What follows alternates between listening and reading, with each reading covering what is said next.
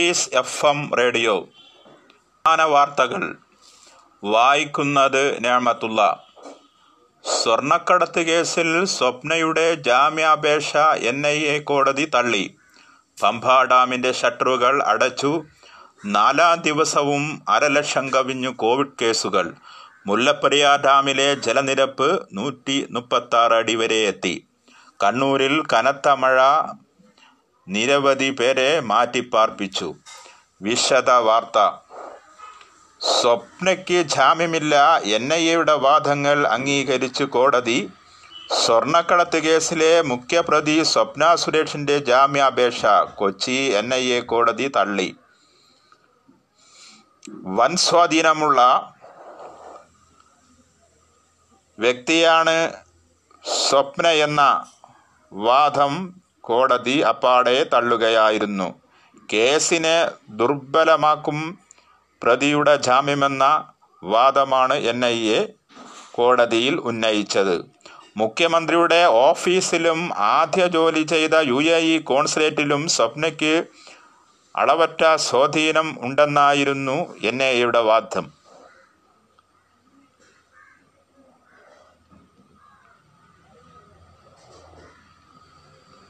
ശബരഗിരി പദ്ധതിയുടെ ഭാഗമായ പമ്പ ഡാമിന്റെ ഷട്ടറുകൾ അടച്ചു. ജലനിരപ്പ് പൂർണ ഇലത്തിനെ തുടർന്നാണ് കഴിഞ്ഞ ദിവസം തുറന്ന ആറു ഷട്ടറുകളും ഇന്ന് അതിരാവിലെ അടച്ചത്. ഇതോടെ പത്തനംതിട്ട ആലപ്പുഴ ജില്ലകൾക്ക് വളരെയധികം ആശ്വാസമായി.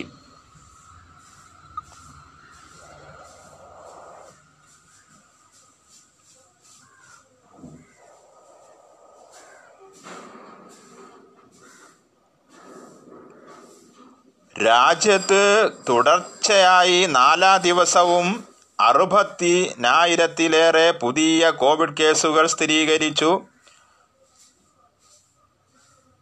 തിങ്കളാഴ്ച രാവിലെ എട്ടിനു കേന്ദ്ര ആരോഗ്യ മന്ത്രാലയം പുതുക്കി പ്രഖ്യാപിച്ച കണക്കിൽ അവസാനത്തെ ഇരുപത്തിനാല് മണിക്കൂറിൽ രോഗം കണ്ടെത്തിയത് അറുപത്തി രണ്ടായിരത്തി അറുപത്തിനാല് പേർക്കാണ്.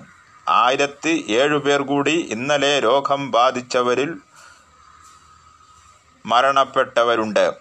ഇന്ത്യയിലെ മൊത്തം രോഗബാധിതർ ഇരുപത്തിരണ്ടായിരത്തി പതിനയ്യായിരത്തി എഴുപത്തിനാലായി ഉയർന്നു. ഇതുവരെയുള്ള കോവിഡ് മരണം നാൽപ്പത്തിനാലായിരത്തി മുന്നൂറ്റി എൺപത്തി ആറായി പതിനഞ്ച് ദശാംശം മുപ്പത്തഞ്ച് ലക്ഷം പേർ ഇന്ത്യയിൽ ഇതുവരെ രോഗമുക്തരായവരാണ്. ആറു ലക്ഷത്തി മുപ്പത്തിനാലായിരത്തി തൊണ്ണൂറ്റി നാൽപ്പത്തഞ്ച് ആക്റ്റീവ് കേസുകളാണ് രാജ്യത്ത് നിലവിലുള്ളതെന്ന് ആരോഗ്യ മന്ത്രാലയം. സുഖപ്രാപ്തി നിരക്ക് അറുപത്തി ഒമ്പത് ദശാംശം മുപ്പത്തി മൂന്ന് ശതമാനമായി. മരണനിരക്ക് രണ്ടു ശതമാനമായി കുറഞ്ഞു. മഹാരാഷ്ട്രയിലെ മൊത്തം കേസുകൾ അഞ്ച് ദശാംശം പതിനഞ്ച് ലക്ഷത്തിൽ ഏറെ ആയിട്ടുണ്ട് മൂന്ന് ദശാംശം അമ്പത്തൊന്ന് ലക്ഷം പേർ രോഗമുക്തരായി. പതിനേഴായിരത്തി എഴുന്നൂറ്റി അമ്പത്തേഴ് പേർ മരിച്ചു. തമിഴ്നാട്ടിൽ രണ്ട് ദശാംശം തൊണ്ണൂറ്റാറ് ലക്ഷം മൊത്തം കേസുകളും നാലായിരത്തി തൊള്ളായിരത്തി ഇരുപത്തിയേഴ് മരണങ്ങളും സംഭവിച്ചു.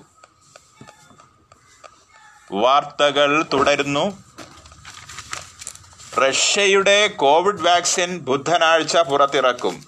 ഗമേലിയ ഇൻസ്റ്റിറ്റ്യൂട്ട് ഡയറക്ടർ അലക്സാണ്ടർ ഗിൻസ്ബർഗാണ് ഇക്കാര്യം വ്യക്തമാക്കിയത്. അഡിനോ വൈറസ് ആസ്പദമാക്കി നിർമ്മിച്ച നിർജീവ പദാർത്ഥങ്ങൾ ഉപയോഗിച്ചാണ് വാക്സിൻ തയ്യാറാക്കിയത്. റഷ്യയിലെ മുഴുവൻ പേരെയും വാക്സിനേറ്റ് ചെയ്യുവാനാണ് ആരോഗ്യ മന്ത്രാലയത്തിന്റെ തീരുമാനം. ആളിക്കത്തി മനുഷ്യസ്നേഹത്തിന്റെ തീപ്പന്തങ്ങൾ പ്രതീക്ഷയുടെ വിളക്കുകൾ അണഞ്ഞു പോകുന്നില്ലെന്ന് നടൻ മമ്മൂട്ടി. കരിപ്പൂർ വിമാനാപകടത്തിലും രാജമല ഉരുൾപൊട്ടലിലും രക്ഷാപ്രവർത്തനം നടത്തിയവരെ ആദരമർപ്പിച്ചു മുഖപുസ്തകത്തിൽ കുറിച്ചതാണ് ഇപ്രകാരം.